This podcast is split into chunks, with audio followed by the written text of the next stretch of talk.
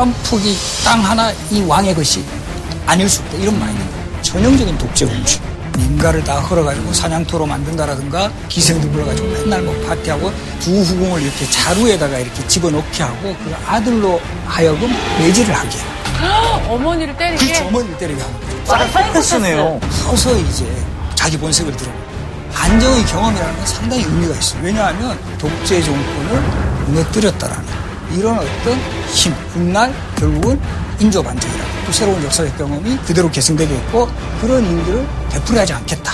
이것이 또 역사의 중요한 힘이다. 지난주에 우리가 또 조선 최악의 폭군 연산군에 대해서 배웠잖아요. 그렇죠. 네, 진짜 저는 정말 되게 충격적인 내용이 많았거든요. 좀 대표적으로 어떤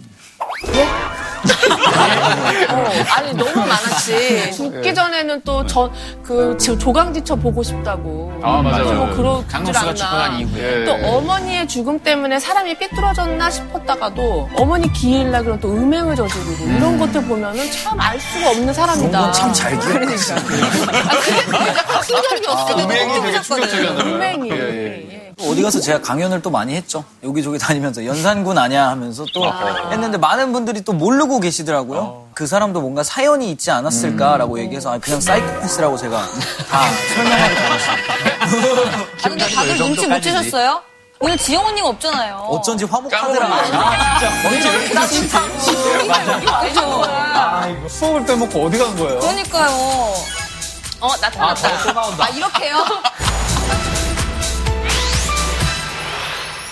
안녕하십니까. 경복궁 뉴스 강정입니다. 전하께서 또다시 궁궐을 짓겠다며 백성들을 동원하기 시작했습니다. 농사까지 중단하고 공사에 투입된 백성들은 굶주림과 노동의 이중고에 시달릴 것으로 예상됩니다. 다음 뉴스입니다.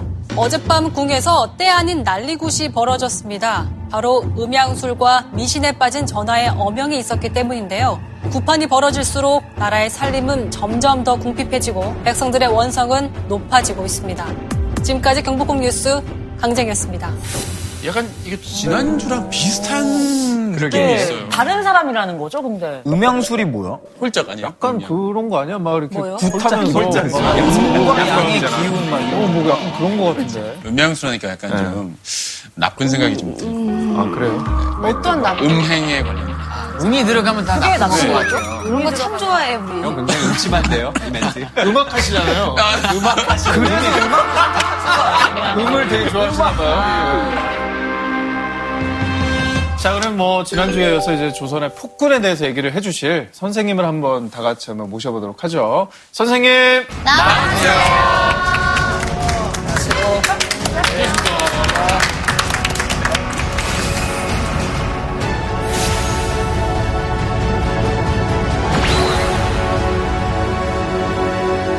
지난주에도 우리 연산군 편 했었잖아요. 네. 그 조선에서 또 이제 폭군으로 쫓겨난 왕이 한 명 더 있었기 때문에 뭐 조선시대판 탄핵이라고 할 수 있는데 네. 광해군 이야기를 한번 해보도록 하겠습니다. 아, 광해.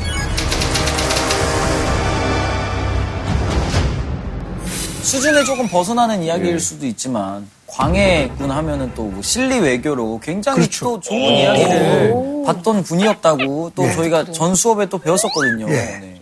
너무 높았죠 수준이. 딘딘 씨 수준으로는 좀 높다는 생각이 드는데 도전도 못 찾아. 그래서 이제 정말 이제 본격적으로 연산군처럼 같이 이제 탄핵을 당했지만 네. 이 상당히 좀 긍정적인 이미지도 있다 이런 그 생각을 하시는 분들도 많거든요. 연산군하고 광해군은 또 어떤 점은 또 공통점이 있고 또 어떤 점은 차이가 있는지 그래서 이런 그 광해와 연산의 삶을 또 같이 비교해 보면서 또 기대가 돼요. 오늘은 어떤 여배우 이름들을 부전공이 여배우시라고. 인수 대비는 워낙 우리 최실화 씨 이미지가 강해서 최명일 씨는 원경왕, 해비윤 씨 여기 구혜선 씨, 오우동 역할을 했던 김사랑 씨 이상하게 또 여성 배우들만 자꾸 기억이 나요. 저도 이게 좀 연구는 언제 하세요? 연구는 그 TV로, 영어는 TV로. 틈나는 드라마 옵션이 이렇게 많은데. 오늘 수업을 통해서 저희가 광해군의 실질적인 모습 같은 걸 잘 알 수 있겠네요. 그렇죠. 이 역사 속에 정말 기록된 광해군의 모습. 네. 광해군의 실체는 어떤 것인가? 자, 그럼 본격적인 강연 부탁드리겠습니다.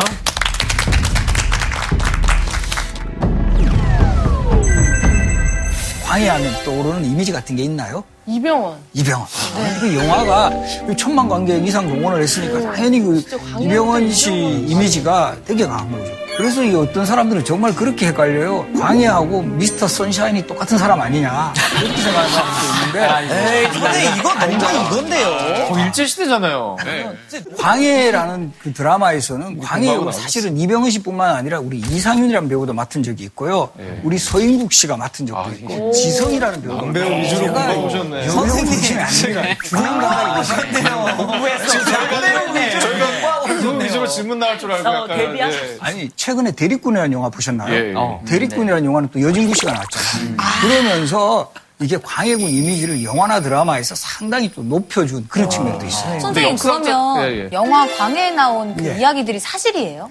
그래서 일단은 기본적으로 팩트도 있고 사실은 허구적 상황이 되게 많아요. 가장 큰 허구가 뭐냐 하면 요 영화를 보면은 광해군이 15일 동안 실- 실록의 기록이 사라졌다. 뭐 이런 표현이 나오는데 네. 우리 지금 현재 남아 있는 승정원 일기는 인조 시대인 1623년부터 1910년까지 기록만 남아 있어요. 그러니까 이거 자체가 사실은 픽션이었다. 그리고 이제 거기에서 전개되는 뭐 여러 가지 이야기 중에 광해군이 상당히 개혁적 성향을 지닌다라든가 또 외교에서도 능동적인 자세 이거는 상당히 또 팩트에 가까운 부분이에요. 이런 어떤 이 허구와 역사적 사실을 비교하면서 또 영화를 보는 것. 되게 잘 섞었네요. 그렇죠. 이게 말을. 그러니까 이 영화나 드라마가 팩트만 가지고 만약에 만든다면 사실은 거의 성공할 드라마는 없어요. 굉장히 훌륭한 왕이라고 생각을 했었었거든요. 예. 징비록이라는 드라마가 있었었는데요. 류승룡 대감의 일대기를 유성룡. 드라마잖아요. 예, 예. 예. 유성룡의 오른팔이었거든요. 그때 제가 광해를 쭉 지켜보니까 굉장히 괜찮은 인물이었었거든요. 음. 백성들의 편에 서서 백성들과 함께 나라를 지키겠다.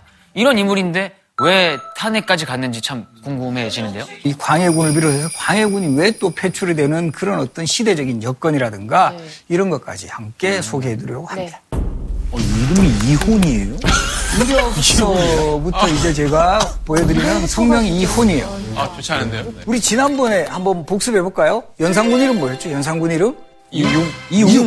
네, 이융. 이융. 오늘 오상진 씨 컨디션이 되게 좋으신 것 같은데, 이융 맞습니다. 연상군. 아, 그래서 저기 장, 장국수가 융아, 융아 이렇게 불렀다고 그랬잖아요. 1575년생인데 요거까지는 아마 다 모르실 거예요. 연상군은 지난주에 배우셨지만 1476년생이에요. 두 사람이 정확하게 99년 차이 난다. 그렇게 기억을 하시면 나중에도 이게 좀 기억하기가 좋다라는 거죠. 진짜 사람생이면 연상군은 10대 국왕, 광해군은 15대 국왕. 이렇게 되는 거예요. 아버지 선조. 그리고 어머니가 이 공빈 김씨예요. 그 어머니가 선조의 후궁이었어요. 후궁. 그 후궁을 우리가 공빈 이렇게 예 후궁의 최고 풍계가 빈이 되는 거예요. 후궁도 우리가 보면 이 등급이 있다 그랬어요. 빈, 귀인, 소위, 수기, 소용, 수경, 소원, 수건. 최고 등급이 빈이 되는 거예요. 자, 최고 등급인 빈 되려면 어떻게 하면 된다? 아들을. 아들 그렇죠 아들 낳는 이건 뭐 아, 빈. 방. 그렇죠 빈 그러니까 희빈 장씨 숙빈 최씨 경빈 박씨 다 이렇게 빈으로 불리는 여인들은 왕의 아들을 낳은 사람들이에요 그럼 형도 있고 그러면은 적장자는 아니었나 봐요. 그렇죠 일단 임시. 후궁 소생이니까 우리가 왕실에서 적자라는 개념이 있어요 왕비가 있고 왕비가 돌아가시면 계비를 맞이하면 요 왕비나 계비의 아들들은 적자 그리고 요 왕비나 계비가 살아있는 가정에서도 왕은 후궁을 드릴 수 있어요 선조의 적장자는 그럼 임해군이네요. 선조의 적장자는 없어요. 왜? 아, 없어요. 첫 번째 왕비가 의인왕후 박씨라는 사람인데 이 사람은 자식이 없어요. 이때 대개 총애를 받았던 후궁이 공빈 김씨예요. 이 공빈 김씨가 낳은 아들 맏아들이 임해군. 그래서 그 형이 되는 거고 두 번째 아들이 광해군. 적자도 아니고 장자도 아니고. 적자도 아니고 장자가 아니죠. 광해군. 그러니까 일단 서자에서도 두 번째 차남. 바로 이런 어떤 좀 콤플렉스 같은 게 결과적으로 그 동생 영창대군이라고 있죠. 이 영창대군은 임목 대비가 계비로 들어온 후- 이후에 낳은 아들이에요. 그러니까 영창대군은 말 그대로 적장자예요. 그러니까 이 영창대군하고 상당히 나중에 갈등을 겪게 되고 이 영창대군의 누나가 정명공주. 그 예전에 드라마 기억하시나요, 이거? 화정이라는 드라마. 누구가 나왔죠? 이현희 씨. 이현희 씨. 이제 다시 돌아오시네요. 이제 알겠다. 어, 그 드라마를 그냥 다 깨고 계시네요.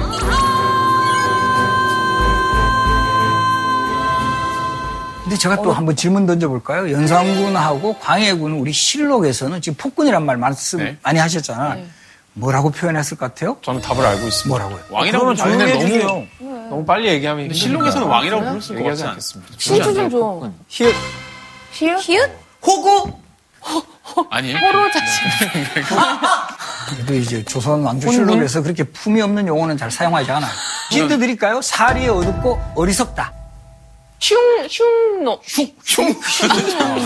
흉년은 좀 흉. 사리에 혼군, 혼군. 어둡고 어리석다. 혼군. 혼군이란 말. 아. 혼군. 어리석다. 근데 이때 혼자는 원래 어두울 혼자예요. 어두울 혼자. 혼란하다 할 때는 썩길 혼자. 좀 한자로는 좀 다르죠. 자, 이제 본격적으로 이제 광해군 이야기 들어가는데요. 어린 시절에 이제 광해 이야기. 왕들이 이 선조도 그렇고 광해군이 면접을 되게 잘 본 일화가 있어요. 면접 잘 본 일화. 면접. 이 왕실에서도 이런 그 면접을 볼 때가 있어요. 이 명종이 왕손들 중에서 이제 후보들을 이제 불러가지고 자신의 후계자를 찾는 과정에서 너희들이 머리가 큰가 작은가를 내가 알아보고자 한다. 내가 쓰고 있는 이 익성관. 요거를 한번 써볼래 이렇게 된 거예요. 그러니까 근데 두 형님은 딱 써보는 거지 금방. 어이구 왕이 써보라고 하니까. 그래서 뭐 써가지고 이제 뭐 셀카도 한번 찍어가지고 뭐 SNS에 보내고 나 뭐 왕 됐다. 에이, 선생님. 우리 할아버지, 우리 할아버지 모자 하면 하성군만은 아 임금의 관을 제가 어찌 쓰겠습니까? 하고 어, 그쵸, 그, 예. 능력이 나이도 떨어지는 이때가 막내였어요. 제일 어렸는데도 두 손으로 익성관을 받들고는 쓰지 않고 이건 제가 쓸 수 없는 겁니다. 그러니까 우리가 이런 거 결정적으로 이걸로 이제 세자가 제자가 됐다. 한번 안 썼다가 끝까지 쓰는. 바로 이런 어떤 익선관이야. 이런 면에서는 아버지의 피를 받았다 할까요? 이 광해군이 또 한번 면접을 아주 잘 통과하는 이런 또 사례가 있습니다. 제가 한번 질문 드려볼게요. 반찬 중에 제일 중요한 것을 한번 말해보라. 얘기해도 돼요? 저도 알 것 같은데. 그냥 이거 많이 나왔던 게 있어요. 만두다. 만두 만두나 김치예요 만두예요. 아까 김치. 만두입니까 김치입니까? 허기이다. 허기? 아, 그 얘기 하려고 그랬는데. 그거는 전 고기요. 고기? 고기 반찬 주세요. 그 세종대왕이 그러셨죠? 세종대왕이. 저 저는 소금 소금 네. 정답.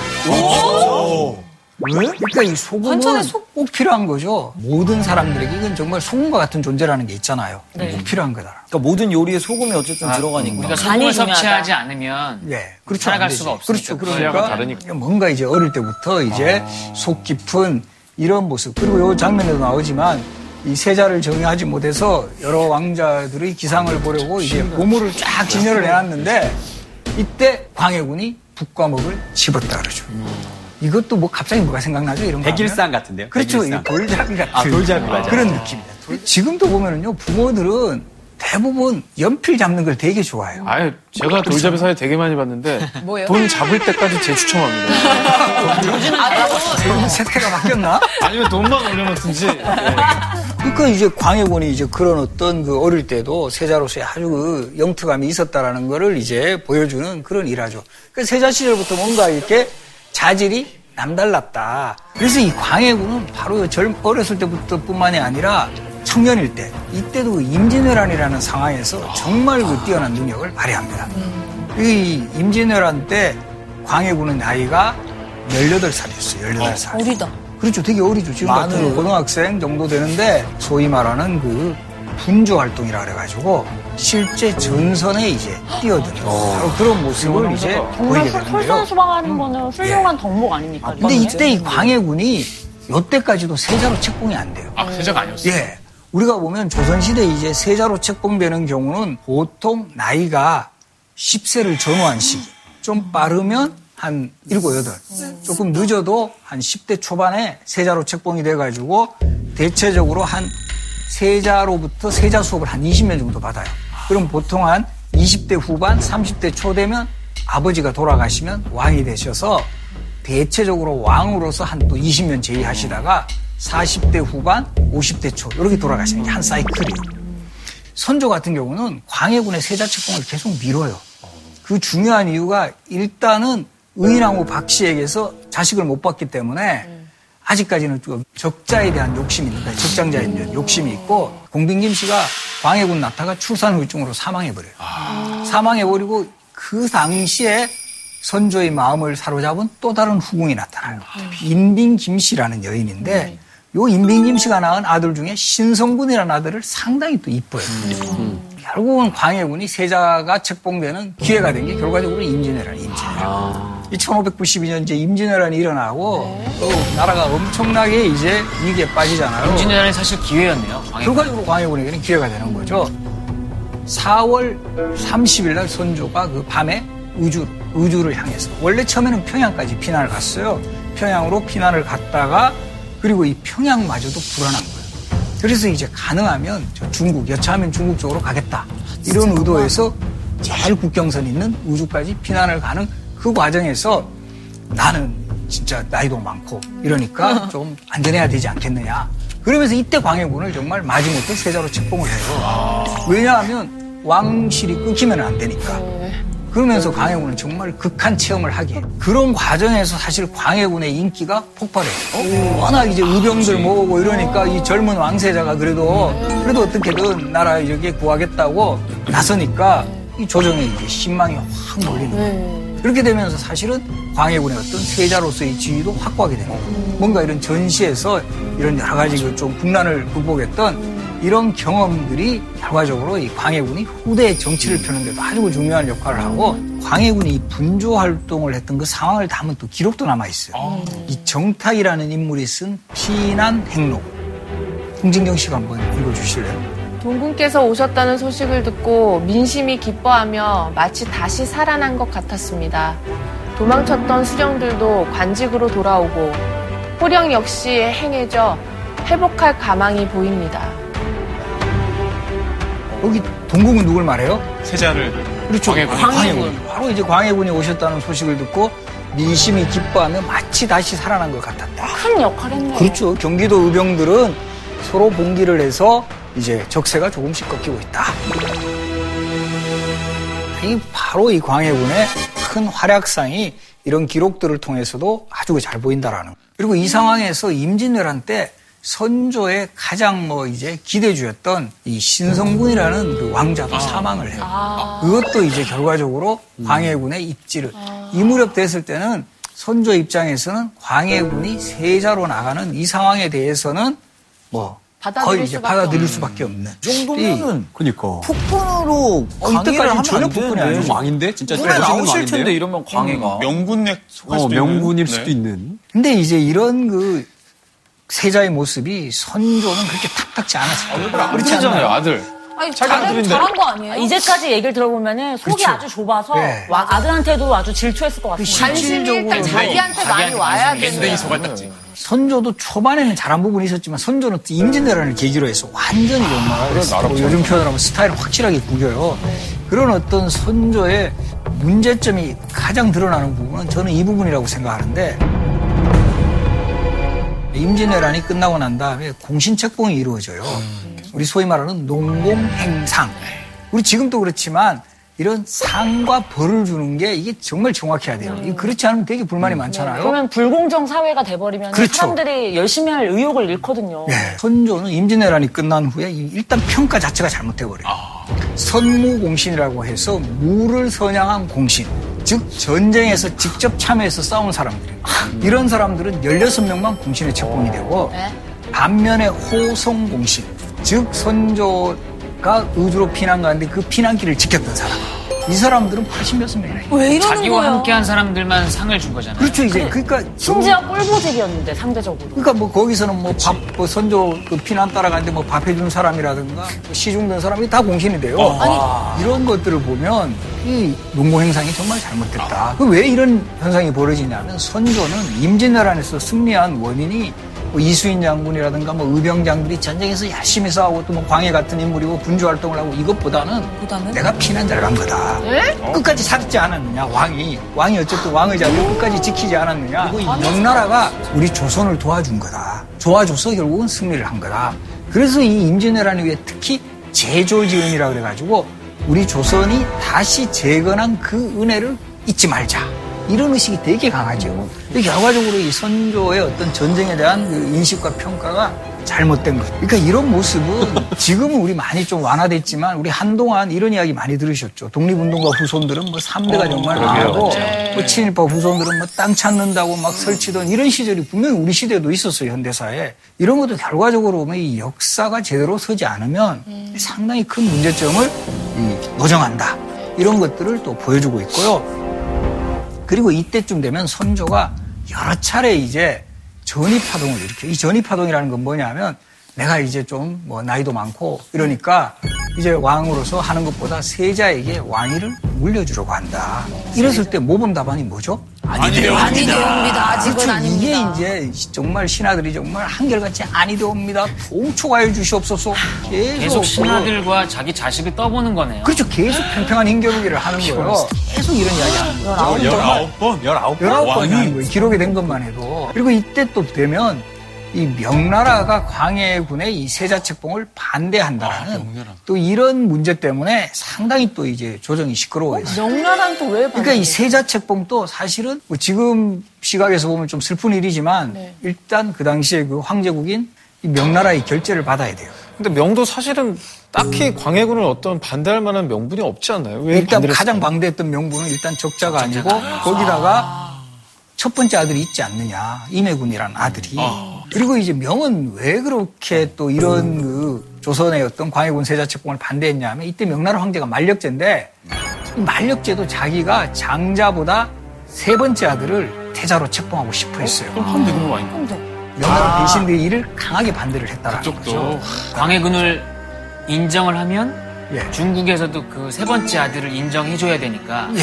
그런 걸 하기 싫어서 그러니까 이제 그런 것들이 사실은 좀 있었네. 작용을 한 거예요. 그래서 이때 신하들은 그래도 집요하게 어쨌든 명나라의 세자책봉을 그 허락을 받아야 된다. 이러니까 이제 선조가 또 화를 내요. 왜 화를 내느냐 하면 이때 또 공교롭게도 임진왜란이 끝난 이후에 선조의 첫 번째 왕비 의인왕후 박씨가 이 돌아갔어요. 돌아가십니다. 너희들 왕비 자리가 비었는데 계비 맞이하자는 소리는 한 번도 안 하면서 자꾸 왜 강해군 세자책봉만 서두르냐 이러면서 대신들을 크게 나무라요. 너 나, 너희들 나보다 광해군한테도 관심이 많은 거니? 뭐 그쵸, 그런 거. 거. 진짜 철없다. 결과적으로는 이 의인왕후의 3년상이 끝나자마자 1602년에 끝나자마자. 선조가 이제 소위 말하는 재혼을 하죠. 계비를 맞이합니다. 아, 근데 아니 세자 책봉이 더 중요한 거 아니에요? 제, 제 근데 지금 거짓말하는 거 아니에요? 어떻게 사람이 그렇게까지 찌질할 수가 있지? 어 거짓말 같은데? 선조가 1602년 그때 나이는 이제 선조가 51세. 그때 계비로 맞이했던 임목 왕후는 19살. 결국 했네요. 32살의 나이 차이가 나는 또 혼인이 이루어집니다. 광해군 입장에서는 세자로 안정적으로 자리를 마련해주고 본인이 또 후사를 보는 거 상황은 기분이 안 나빴을 수도 있는데 세자도 안 해주고 자기보다 어린 맞아, 안 사람이. 새엄마로 들어오고 이거는 근데 더 문제는 예. 그 새엄마가 아들을 낳아버리면 적장자가 돼버려요. 이 나이에. 설마. 근데 실제 그런 일이 근데 벌어지는 났어요. 거예요. 1606년에 바로 그 영창대군이 출생을 하는 거죠. 그러니까 명나라의 허락을 받지 않았을 뿐이지 조선에서는 세자책봉이 이루어졌는데 이제 영창대군이라는 새로운 정말 다코스가 나타난 거죠. 그러다 보니까 이때 또 다 이런 게 우리 정치권에서 이 판세가 확 달라지는 게 광해군 편에 줄을 섰던 이 사람들이 다 돌아. 이제 저쪽으로 막 가는 거예요. 영창대군 쪽으로. 그러면서 영창대군을 세자로 책봉해야 됩니다. 또 이런 목소리까지 나오는 거예요. 아 진짜 나 같아도 삐뚤어지겠다 진짜. 그래서 이런 그 당시에 이 광해군하고 영창대군의 지지 세력 이런 것들 우리가 파악하기 위해서는 저요 네. 당쟁 이야기를 잠깐 해야 돼요. 요때 되면 이제 아주 당쟁이 치열하게 전개되거든요. 처음에 동인과 서인의 분당이 일어나는 게 선조 때예요, 선조. 때. 선조 때도. 예, 선조 때 이게 처음 시작이 되는데 왜 이렇게 되느냐 하면. 그 전에까지는 살인파라고 들어보셨죠. 이 제야에 있던 사람들이 선조 때부터 본격적으로 관직에 진출을 해요. 관직은 한정되어 있는데 그걸 차지하려는 사람들은 많을 거 아니에요. 그러니까 이때 당파가 생기는 거예요. 그 당시에 이제 김효원이라는 사람하고 신의겸이라는 사람이 대립을 하게 되는 거예요. 그랬을 때 이 김효원을 지지하는 세력들을 동인이라고 하고 신의겸을 지지하는 세력을 서인이라고 하는데 이거 왜 그러냐면 동네명화. 아 동네명화. 동이 동쪽에 사는 사람 서쪽에 그렇지. 사는 사람이에요? 네. 김효원의 집이 지금의 서울의 건천동이라 그래가지고 요즘으로 치면 저 서울의 저 지금의 명보 아트 센터라고 아세요? 그 지역이요, 그 지역. 동쪽. 그리고 이 심의겸의 집은 지금의 독수궁 쪽 정릉 그때는 정릉이라고 불렀어요 고기를 고기 산다 그래가지고 요 사람은 서쪽에 산다 해서 동인 서인 이렇게 나는 거예요. 어, 그러다가 선생님, 어. 요게 이제 동인 서인이 다시 동인이 또 동인들끼리 또 뭐 이렇게 남인 다툼이 동인. 벌어지는 사건이 발생해요. 그래서 동인에서 다시 분립된 게 남인과 북인. 또 거기도 또 지역이에요? 그때도 남인의 영수는 집이- 아, 산다. 아. 북인의 영수는 북악산에 산다. 어디 출신이냐? 어디가 선생님 출신 요즘에 뭐 상도동계, 동교동계 비슷한 거지. 정치인들이 네, 막 네. 그렇게 그 동네 똑같네요. 원전이냐. 그렇죠. 그러니까 동네 이름으로 이제 그 개파 나누는 거는 조선시대부터 정말 야, 뿌리가 깊은 다를 게 이런 없네. 임진왜란 직전까지는 남인 정권이었는데 임진왜란이 끝나면서 북인들이 권력을 잡아요. 북인들이. 북인들 중에서 바로 이 광해군을 세자로 끝까지 세자로 책봉해야 된다. 세자로 지위를 확보해야 된다. 이런 사람들을 큰 대자를 써서 대북. 그리고 이제 영창대군을 지지하는 요 세력들을 소북이라고 부른 거예요. 소북. 이해가 되세요? 소복이 점점 커지겠네요. 소복. 근데 이제 소복이 처음에는 조금 했다가 바로 이제 선조가 이제 영창대군에 대한 마음이라든가 이게 상당히 애정이 강하다 보니까 이게 이제 확그 소복이 더 이제 결집이 되는 거예요. 유영경이라는 사람이 영의정이 되는데 이 사람이 소복의 핵심이에요. 그러니까 소복의 핵심을 영의정으로 요즘으로 지금 국무총리로 임명했다라는 거는 선조가 나는 확실하게 소복에게 딱 실어줄 거야. 이렇게 됐고 그때 요 대북의 핵심 인물이 누구냐 면 바로 정인홍이라는 인물이에요. 들어보셨나? 이 광해군의 정말 남자예요. 광해군. 평생을 광해군을 위해서 살아갔던 임진왜란 때 의병장으로 활약했어요. 아, 진짜? 최고령 의병장. 최고령 의병장이었고 막판에 이 유영경이라는 인물이 자꾸 영창대군 세자로 책봉하려고 하니까 정인홍이 정말 그 당시에는 위험을 무릅쓰고 탄핵 상소문을 올려요. 유영경을 탄핵하는. 저 사람 그 관직에서 쫓아내야 된다. 총리에서. 그런데 이때는 선조가 완전히 영창대군에게 꽂혀 있을 때니까 바로 정인홍이 유배를 가요. 귀양. 귀양. 어, 그거는 광해한테 되게 상처였겠어요. 상처가 됐죠. 광해군도 되게 따랐을 텐데 이분은. 그렇죠. 근데 이제 결국은 또 반전이 일어나요.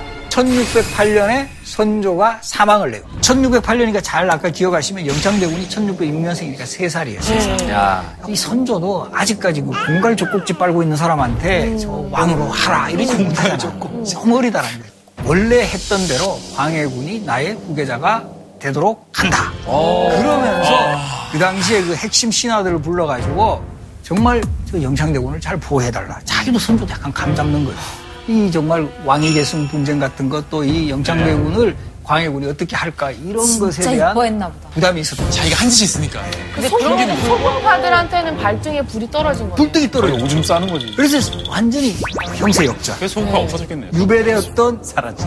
정인홍 컴백. 하고 이제 유영경 바로 처형 이렇게 되면서 완전히 정국이 바뀌면서 이제 광해가 선조의 승하 후에 아니, 솔직히 조선의 근데 15대 왕. 선생님 솔직히 말해가지고 지금 얘기 들어보면 당연히 폭군으로 바뀔 수밖에 없는데요. 왜? 다 나 등치고 도망쳤던 놈들 막판에 결국 내가 내가, 이- 왕이 이제 됐으니까 복수하겠어. 어떤 고난의 고난과 시련의 그치. 시간을 아, 내가 맞아요. 이제 견뎠다. 이제 내가 왕이 됐다. 광해군은 그러나 즉위 이후에도 상당히 그 잘하는 정책들을 많이 해요.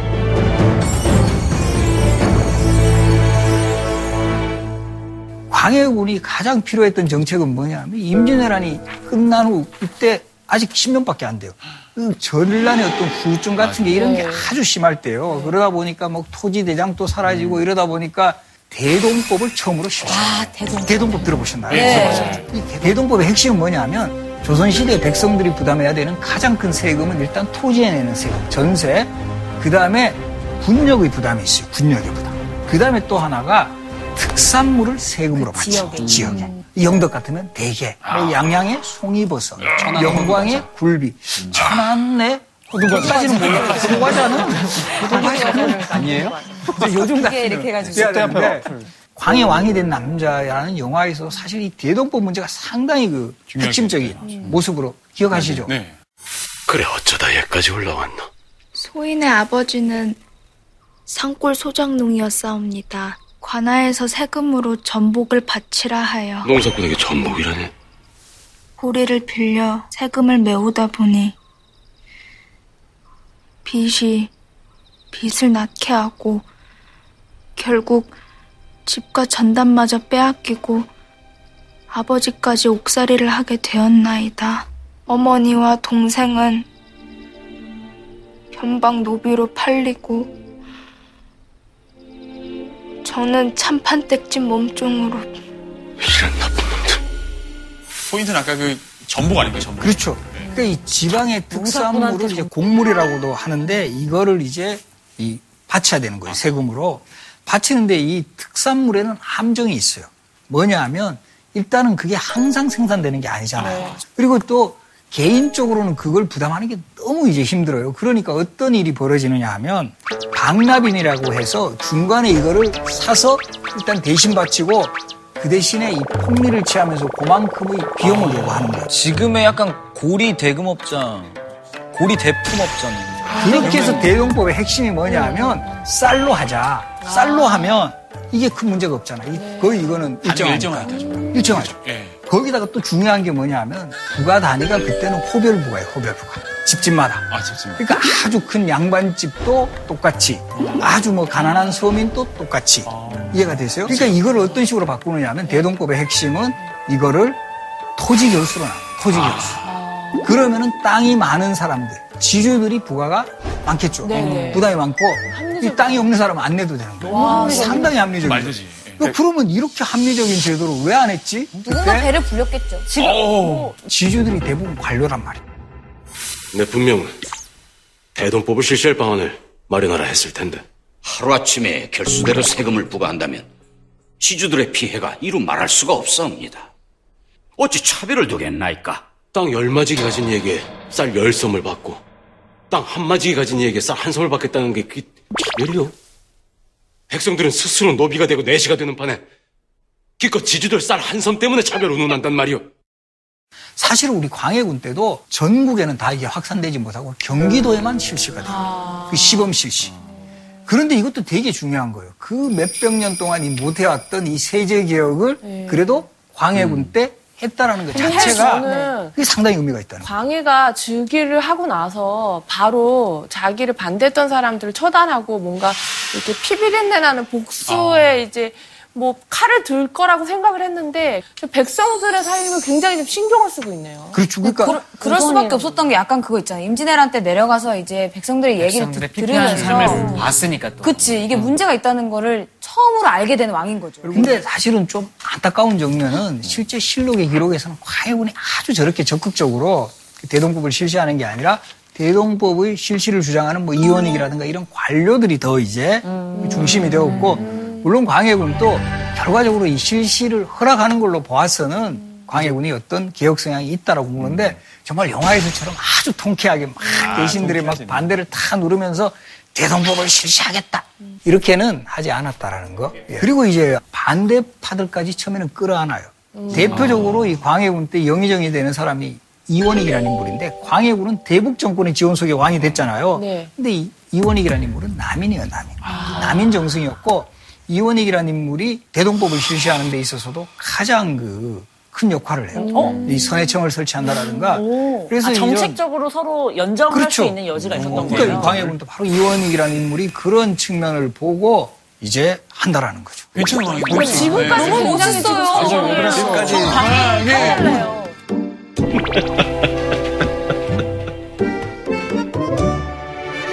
그리고 이제 그 광해군은 그 임진왜란으로 많은 그 서적들도 불타고 이러잖아요. 책 정리 사업.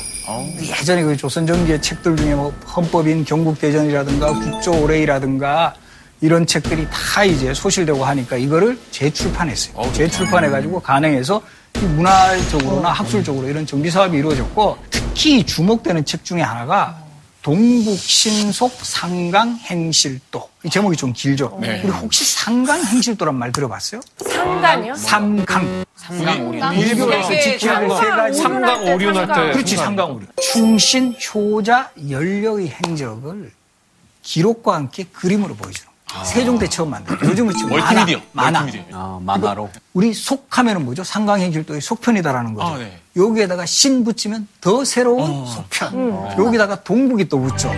우리나라 사람만 기록한. 그 전에 상강행실도는 주로 중국의 충신 여자 아. 연려의 이야기예요. 아, 너무 재밌겠다. 그렇죠. 우리나라의 충신 여자 연려의 사적을 그림과 기록. 아니, 콘텐츠 기획도 오 대단하죠. 콘텐츠가 여기 보면 바로 임진왜란 게다가 그림까지 했어. 이수인 장군이 순신 역전이라고 해가지고 이수인 장군이 해전에서 직접 싸우는 그 장면도 딱 그려져요. 바로 그런 감이 있는데.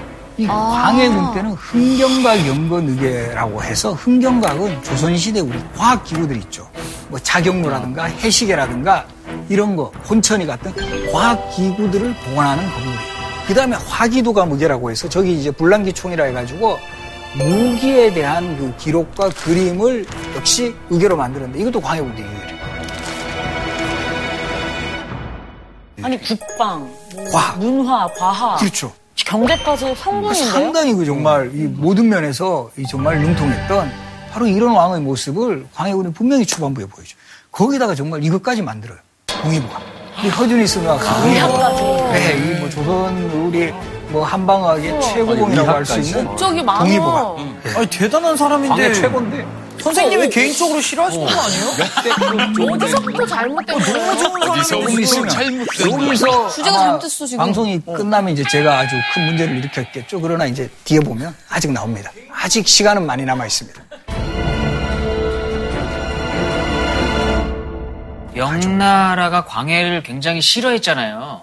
그 이후 광해가 이제 정권을 잡은 이후에 그 외교 정책은 어땠나요? 그러니까 이제 광해군은 기본적으로는 명나라에 대해서는 좀 불신이 있었던 것 같아요. 임진왜란 때 이게 참전했다라는 것 자체가 상당히 이제 광해군에는 큰 경험을 한 거죠. 보니까 명나라 군대 조선 도와준다고 왔는데 뭐 그야말로 정말 그 허술한 군대고 오히려 이렇게 조선을 지켜주는 데보다는 이거 뭐 조선에 와가지고 뭐라도 하나 더 가져 가려고 하는 그래서 이런 말까지 나와요. 그 일본군은 얼렛빛, 명군은 참빛. 왜냐하면 어느 지역을 그 주둔을 하면 일본군은 빨리 점령을 해야 되니까 빨리 지나가는데 명나라군은 여기 한번 주둔하면 거기 있는 뭐 닭이든 뭐 소든 다 잡아가지고. 네, 싹싹 끌고 간다. 그러다 보니까 이 명나라에 대한 그 불신 같은 게 상당히 있었고 바로 또 저런 악연도 분명히 있었을 거예요. 또 이때가 국제 정세가 미묘하게 또 바뀝니다. 바로 이 여진족이 세운 이 바로 이 후금이라는 나라, 건주 여진이라는 그 곳에서 이 누라치라는 인물이 바로 이제 완전히 여진족을 통일을 해가지고 이 후금과 이 명나라 사이에서 상당히 조선은 어떤 면에서는 끼어 있는. 근데 이제 이 광해군이 상당히 곤란해진 게 이때 후금이 상당히 군사력이 강해져가지고 계속 명나라를 공격하고 있었어요. 그러니까 이 명나라 입장에서는 상당히 후금의 그 침략에 시달리고 있었던 그런 시대였거든요. 지금 이제까지 봐온 광해군 같은 거 어떻게 했을 것 같아요? 실리죠. 광해는 이제까지 계속 명분보다는 실리와 능력을 중시하는 정책을 펼쳐왔기 때문에 실리를 선택한 명나라에 처음? 거절했을 것 같아. 군대를 안 보낸다? 예전에 베트남 전쟁 때 어, 영국군이 베트남에 어, 보냈던 것처럼 군악 때만 보내는 거예요. 아니면 레딩만 보내면 되죠, 레딩만. 레딩만. 비슷한데 결과적으로 참 그게 풀기가 힘든데 광해군은 사실 그렇게 해요. 어떻게 풀었습니까? 일단은 보내겠다. 병사를 일으키겠다. 근데 다만 구군사를 이끌고 압록강을 건너가진 않겠다. 압록강 근처의 주둔에 오랑캐를 압박하면 그 자체로도 도움이 될 것이다. 결국은 군대를 파견을 해요. 이때 도원수 총사령관으로 임명된 사람이 누구냐 하면 강웅립이라는 사람. 강웅립. 이름 또다시 우리가 왕의 남자로 분리, 저 분류할 수 있는 인물이에요. 근데 강웅립은 외교적으로 푸는 사람이에요. 원래 전공은 통사라 그래가지고 외교관이었어요, 외교관. 근데 서희, 거란종의 서희 같은 느낌인데요. 약간 그런 느낌 들죠? 그러니까 뭔가 이런 좀 외교로 풀 수 있는 이런 사람을 총사령관으로서 뽑는다라는 거예요. 이런 인물을 도원수 총사령관으로 임명을 해가지고 바로 이제 압록강 국경을 넘긴단 말이에요. 이때도 기록을 보면 명나라에서는 계속 빨리 오라고 하는데 천천히 가요. 계속 최대한 늦춰가지고 가능하면 좀 이렇게 우리 그 아군의 피해를 네네. 적게 하려고 그때 이 광해군이 내렸던 이 비밀 편지가 이제 그 기록에 돼 있어요. 어떤 편지? 한번 볼까요? 명나라 장수의 명령을 그대로 따지 마- 따르지 말고 신중하게 처신에 피하지 않는 전투가 되도록 해라. 결국은 적극적으로 싸우지는 말라는 거죠. 그렇게 돼서 결과적으로는 여진하고 통하는 그런 사람들하고 이제 서로 통해서 우리 왕은 그 당신들 나라하고 전쟁할 뜻이 없다.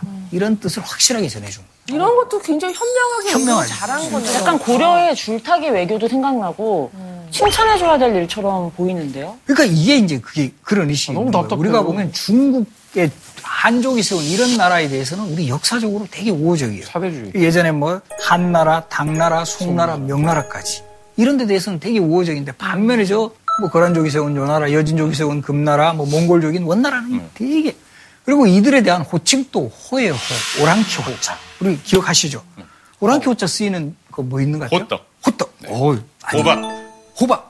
호박도 오랑캐 호자. 우와, 진짜 오랑캐 박사시네. 아, 진짜 오랑캐 박사야? 근데 음하고 오랑캐스럽다. 그러니까 한자로 호박도 오랑캐 호자, 호도도 오랑캐 호자. 제가 어디에다 손 놓고 있죠? 호주머니. 호주머니 오랑캐 호자. 원래 우리 주머니는 불리형 주머니. 그렇지. 네. 또 북방 민족들은 날씨가 추우니까 주머니에다가 여기 옷에다가 주머니를 만드는 아, 거예요. 근데 우리를 양반은 주머니가 따라하면서 없어요. 따라하면서 호 주머니. 근데 이런 질문은 몇 학년 수준의 질문이에요? 아이고, 그래도 고차원적인 질문.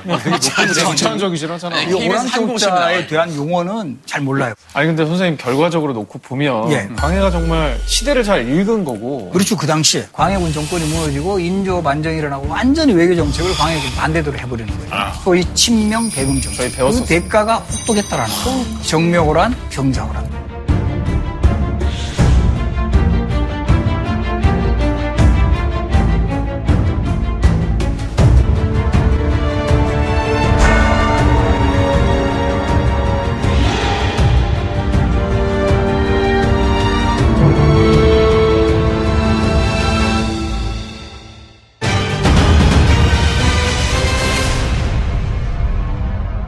광해 좋은 이야기만 계속 하는 거 아닙니까? 네. 아니 진짜 계속 들으면 들을수록 광해가 잘한 일이 너무 많은데 예. 어쩌다가 폐위된 건지 이제는 말씀해 주세요. 이제는 알- 알고 싶다. 바로 이제 광해군이 소위 폭군으로 가는 길, 그 홍군으로 가는 그 길을 이제 한번 설명하겠습니다. 이거 재밌는데. 나온다, 나온다. 결정적인 계기가 됐던 사건이 1613년. 이때 개축년이라고 해서 개축 옥사라고 합니다. 지금의 그 문경세제 아시죠? 문경세제. 아, 네. 문경세제에서 은상이 살해당하는 사건이 발생해요. 요즘으로 치면 저 은행 금고가 틀린 거예요. 강도들에 의해서. 근데 그때 이 주도했던 강도들을 나중에 잡아보니까 일곱 명의 서울들이 주도했다 해서 칠서지옥이라는 이런 표현을 써요. 일곱 명 서울들이 일으킨 옥사 이런 뜻인데 이들을 취조하는 과정에서 놀라운 진술이 밝혀져요. 우리는 이 거사 자금을 확보해서 영창대군의 외할아버지였던 임목대비 아버지죠. 김재남이라는 인물이 중심이 되어가지고 영창대군을 왕으로 올리려고 했다. 완전히 영모 사건으로 비하가 되는 거예요. 영모 사건. 그렇네요. 그렇지 않아요? 여기에 연루되었던 인물들, 뭐 김전환 같은 이런 인물들이 대거 처형당하고 바로 이 사건의 그 결과적으로 화살은 결국 누구한테 돌아가요? 영창대군. 바로 이 영창대군. 그러니까 이 살아있는 적장자의 존재라는 것은 이 영창대군이 있는 한 항상 이런 제2, 제3의 영모가 또 있을 수 있다. 몇 살 때 영창대군 영창대군이 우리 나이로 7살 때. 아이고, 일곱 살때 죽여요? 강화도로 유배를 보냈는데 골방에 갇혀가지고 네. 이곳에 불을 떼는 거예요. 일곱 살을 온돌방에. 그래서 기록에도 증살이라고 나와 증살. 그거 너무 그 잔인하다. 영창대군이 정말 잔인하게 처형을 당해요. 저 진술이 진짠지 아닌지도 모르면서도 일단 아 오케이 그렇죠. 권력에 하고 유리한 대로. 권력에 유리한 대로 이렇게 이제 그대로 이제 가는 거죠. 근데 어떻게 본다면 영창대군이 점점 커가는 게 이게 부담이 될 수도 있다. 그러니까 이거는 누가 봐도 정권에 의해 기획된 죽음이다. 이때 되면 광해군에게도 소위 말하는 연산군의 임성에 버금가는 이런 간신이 나타나. 광기가 보이는 게 이첨이라고. 이첩. 이 이첨 들어보셨죠? 대북 세력이라는 요 소수 세력이 권력을 독점하려면 이들이 결집을 해야 돼요. 그러면 뭔가 자기들이 왕권하고 이렇게 연결되는 이런 모습을 보여야 된다라는 거예요. 자, 그러면 이렇게 영창대군의 어떤 이 죽음에 대해서 제일 붕괴할 사람이 누구예요? 엄마. 어머니죠. 바로 임목대비. 법적으로는 어머니와 아들이지만 이건 그야말로 하나늘 아래 같이 살 수 없는 진짜 원수가 돼버린 거예요. 네. 그렇지 않나요? 그럼요. 원한이 너무 깊어질 양립을 할 수가. 없죠. 광해군이 지금의 덕수궁. 덕수궁에 이제 가면서 그 임목대비를 그대로 두고 바로 그냥 혼자만 오는. 그러면서 이곳에서는 요즘 표현을 하면 전혀 지원을 안 해줘요. 그때 임목대비하고 그 딸이었던 영창대군의 누나 정명공주가 거기 가 있었어요. 그래서 이 사건을 우리가 서군 유패라고 합니다. 폐. 그 당시에 여기를 서쪽에 있는 궁이란 뜻으로 서궁이라는 표현을 쓰기 시작했다라는 거죠. 그렇게 되면 예. 그 신하들이 보통 왜, 아 이거는 도리에 맞지 않는 일입니다라고 반대를 할 그렇죠. 수는 없지 않나요? 이건? 그래서 이 영창대군의 죽음은 워낙 기습적으로 죽으니까 거기에 대해서는 어떻게 할 수가 없었는데 임목대비는 오랫동안 유폐해 있으니까 여기에 대해서 계속 이제 반대하는 그런 사람들. 결과적으로 이런 사람들을 이 과정에서 다 버리게 돼요. 아이고, 자신의 왕권을 지키기 사람들. 위해서는 진짜 짐승만도 못한 사람이 되네요. 영창 대군 죽이고부터 이 궁에 모든 분란이 생겨나기 시작했네요. 하나로 본다면 왕통에 대한 집착. 내가 이 왕인데 나에 대한 이 지지를 하지 않는 이런 세력들에 대해서 내가 확실하게 이건 나의 본때를 보여준다. 그는 초반에 했던 개혁 세력과는 별개로. 그래서 그런 비슷한 패턴이 사실은 이 해모살제 이후에도 전개가 돼요. 아무래도 왕이 되기까지 너무 어. 고난이 많았잖아요. 그러니까 자기 자리 위협하면 그게 너무 미운 거야. 그렇게 됐을 때 우리가 보면 이게 또 왕이 또 범하는 또 오류 중에 하나가 이 미신, 좀 약간 그 분수지리 이런 데 네. 또 빠져요. 힘들면은 사이비에. 빠지잖아요. 그렇죠. 사이비 정도에 어. 빠지듯이 그러다 보니까 이번엔 또 광해군이 뭐에 집착하느냐 하면 이 궁궐을 건설하는데 아주 또 올인을 해요. 궁궐 건설에. 이 무리한 토목 공사. 이것도 이 폐군이 되는 지름길 뭐 이렇게 이야기를 했었는데 또 이때도 술사 말을 믿는 거예요. 이 술사들이 어떤 이야기를 하냐 하면 지금의 이 세문안터에 이곳에 또 왕기가 서려 있다. 왕의 기운.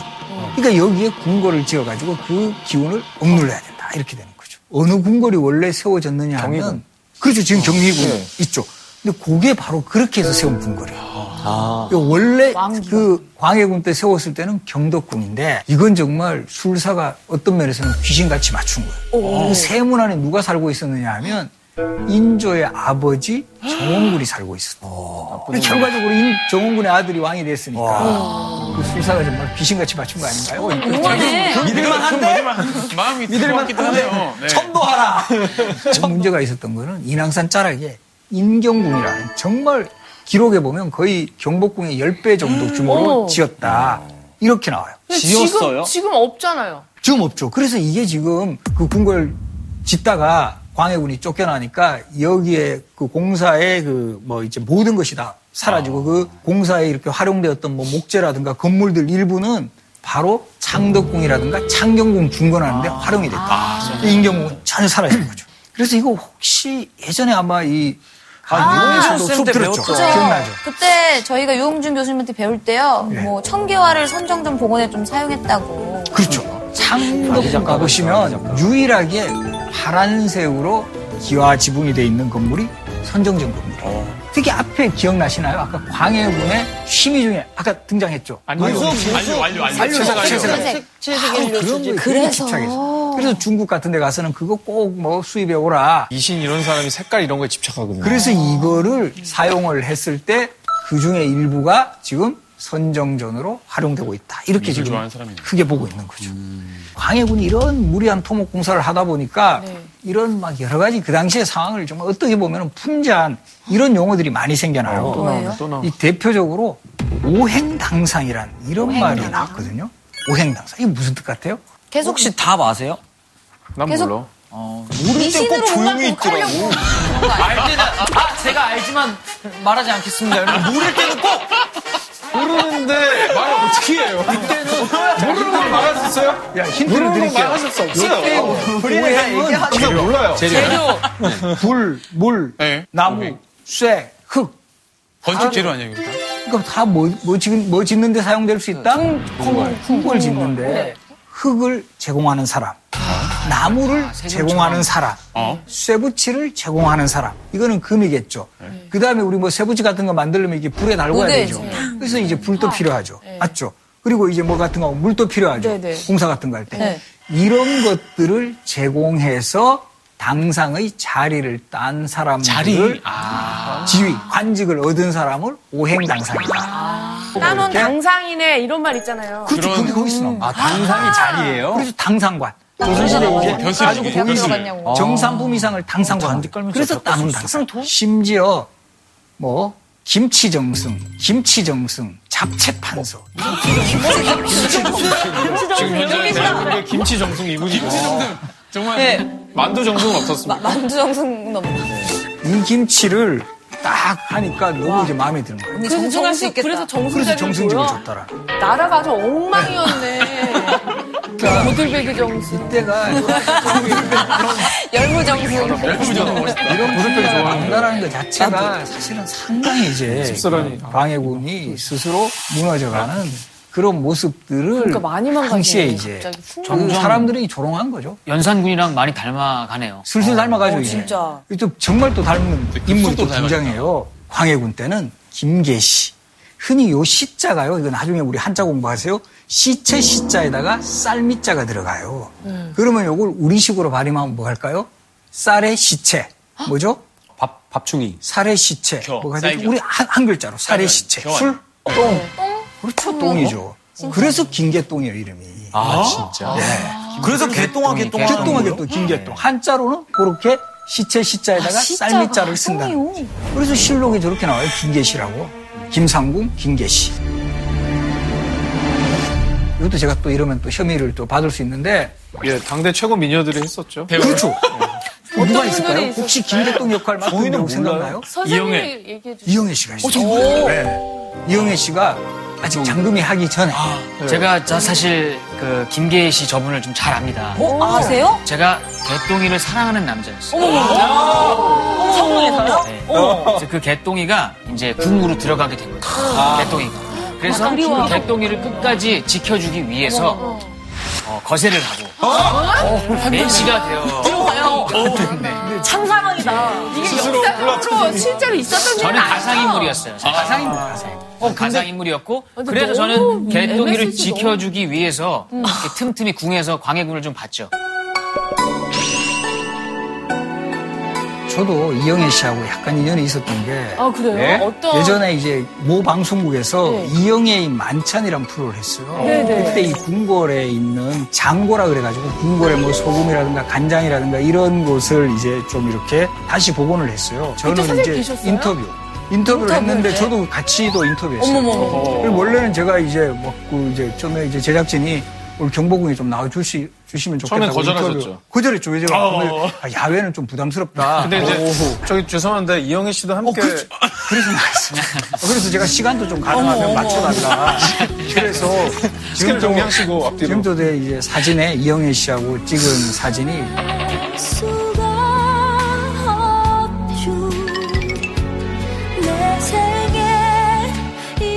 정말 산소 같은 여신이 있죠. 아니 선생님. 선생님 죄송한데.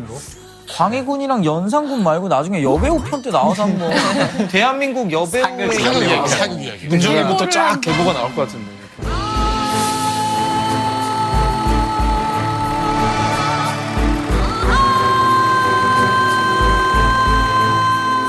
실록에 기록된 김계시의 모습은 이영애 씨하고는 전혀 딴판이고요. 어? 오히려 이 만화 속의 모습하고 상당히 닮아 있어요. 이렇게 막 죽은 게 좀 있고 이런 그러니까 이제 죽은 게 있다는 표현은 안 나오는데 기록에 보면은 용모는 피지 못했다 이런 표현이 나와요. 이게 상당히 좀 완고하게 표현한 건데 좀 심하게 표현하면 정말 못생겼다를 용모는 피지. 근데 어떻게 광해군에게 사랑을 받을 수 있었을까요? 장록수도 그때 장록수도 그때 얼굴은 중간에 평균 이렇게 나오잖아요. 상당히 이렇게 외모까지 나올 정도로 나오죠. 신호에 있었다는데. 자세히 다 이렇게 예, 김계시에 대해서는 상당히 자료가 많은 편입니다.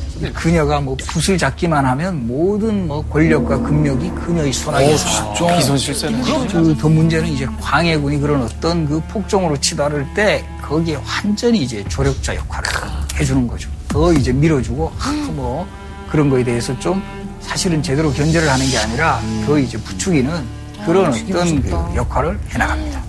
그런데 이제 장록사고 김계시가 결정적인 차이가 있어요.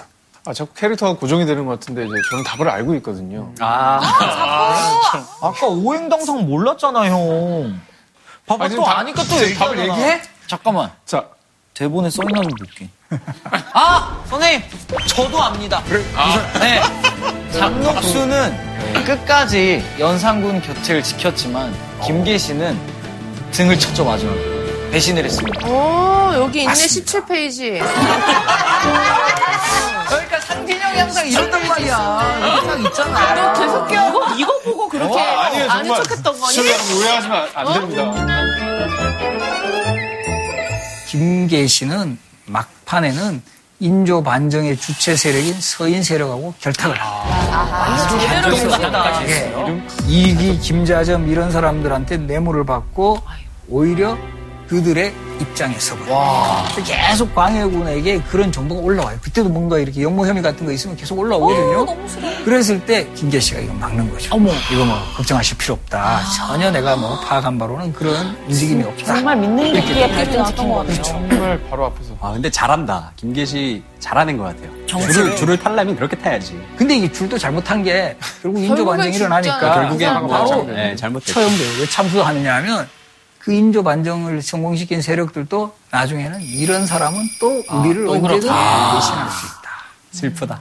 그리고 마침내 정말 광해군을 무너뜨리는 그 인조 반정이 일어납니다. 그리고 2623년 3월 13일 인조 반정이 일어나는데 인조 같은 경우는 상당히 광해군하고 개인적으로도 악연이 있었어요. 바로 그 인조의 그 동생이었던 능창군이라는 그 왕자가 그 광해군 때 역모 사건이 여기돼 가지고 결과적으로 유배되었다가 스스로 이제 자결을 하는 그런 그 상황을 맞자 그 인조의 아버지가 정홍군이라는 인물인데 아까 그 세문안에 예. 집이 있었다.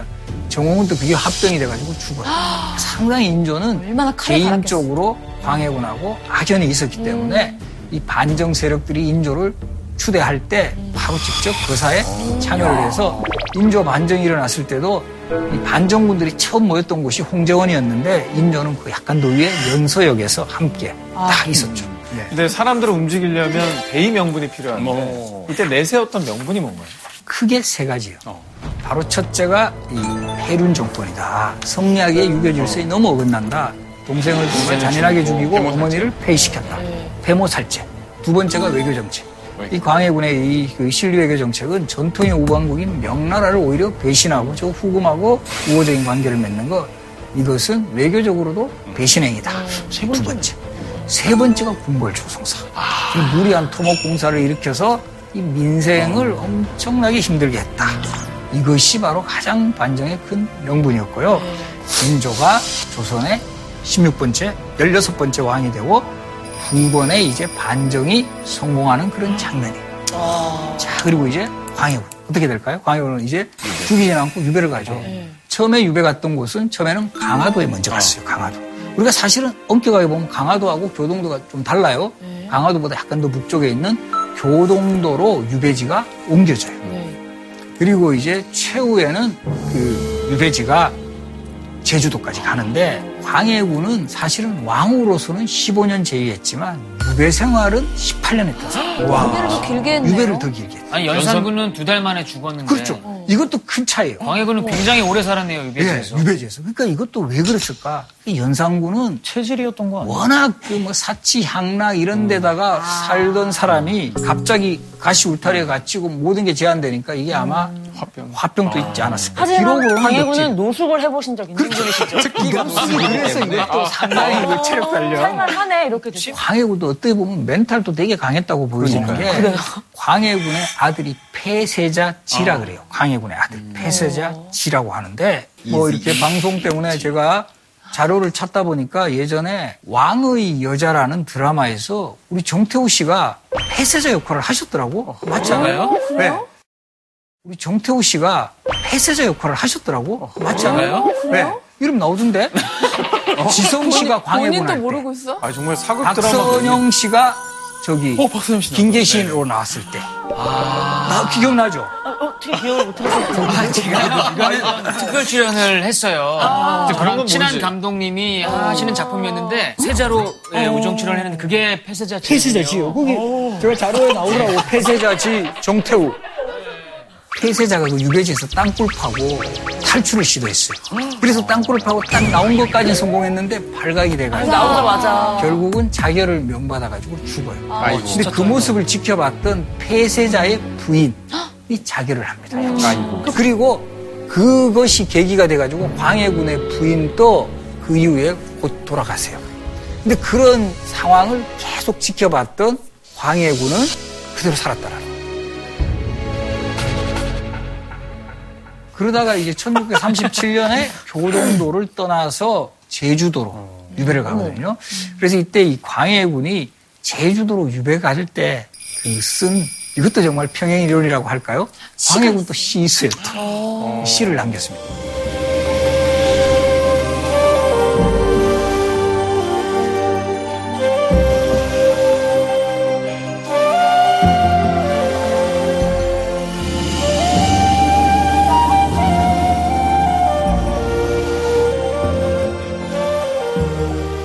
쓸쓸하게 이 정말 험한 세상을 정말 이렇게 지내다가 생을 마감한 그 광해군. 그래서 이 결국 광해군의 그 사례에서 우리가 정말 잘할 때 진짜 더 잘해야 된다. 이런 것도 보여주는 대목이 있고요. 정말 이 광해군 일기 기록 같은 경우도 이 승리자의 기록인 서인 쪽에 있었기 때문에 더 이제 과장된 요소 분명히 있다. 그런 관점에서 또 본다면 어떻게 보면 정쟁의 또 희생양일 수도 있다. 바로 이 반정을 주도한 세력 입장에서는 광해군을 더 문제가 많은 왕으로 만들어야 되는. 정당화. 그래서 어떻게 보면 광해군이 좀 억울할 수도 있다라는 그런 상황을 보여주는 대표적인 그 당시에 노래가 민간에 퍼졌다 그래요. 어, 그래요? 상시가라는 그런 노래였는데 정태구 씨가 한번 이거 읽어주시죠. 아, 너희 훈신들아, 스스로 뽐내지 말라. 그의 집에 살면서 그의 전토를 점유하고 그의 말을 타며 그의 일을 행한다면 너희들과 그 사람이 다를 게 뭐가 있나? 바로 이제 인조 반정을 성공시킨 그 세력들이 뭐 광해군하고 뭐가 다를 게 있느냐. 그래서 바로 이런 것이 우리가 역사에서 중요한 거예요. 그러니까 인조 반정이 그 시대에서는 분명히 성공한 반정이었지만 이후에 뭐 외교 정책의 문제점이라든가 이런 것을 보았을 때 광해군이라는 왕이 정말 저렇게까지 당해야만 됐을까라는 이런 좀 분명히 그런 아쉬움도 있다라는 거죠. 역사를 알아야 미래를 알 수 있다라고 했는데 같은 일들이 조금 반복되고 있는 걸 보면서 이거를 우리가 헤쳐나갈 수 있는 건지 아니면 이건 어쩔 수 없이 인간 세계에 존재할 수밖에 없는 일인지라는 생각을 하면서 조금 걱정이 되네요. 역사를 좀 알고 거기에 대해서 정확한 인식을 한다면 잘못을 조금은 줄일 수 있다. 그런 것이 결과적으로 이 역사적으로 발전이 된다라는 것들을 우리가 광해군에서 인조로 가는 그런 어떤 역사에서 잘 보여주고 있다. 이렇게 저는 해석을 합니다.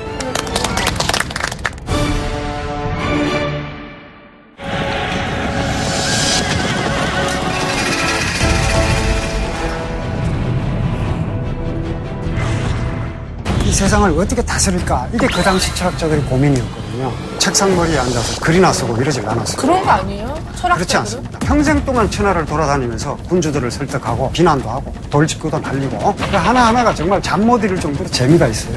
기상천외 한 게 독가스도 만들었어요. 비행기도 만들었다 이렇게 되어 있습니다. 너무 궁금해. 그걸 만나보고 싶은 거야. 많이 있습니다. 아껴두고 있는 거예요. 알려주세요.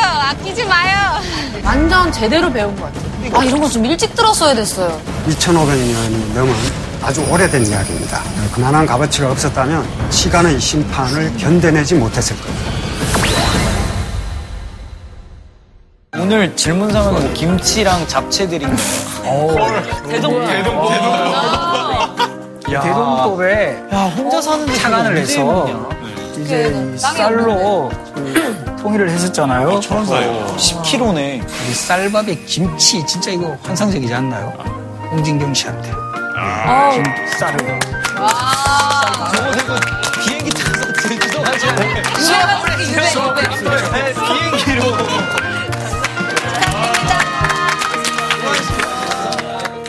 JTBC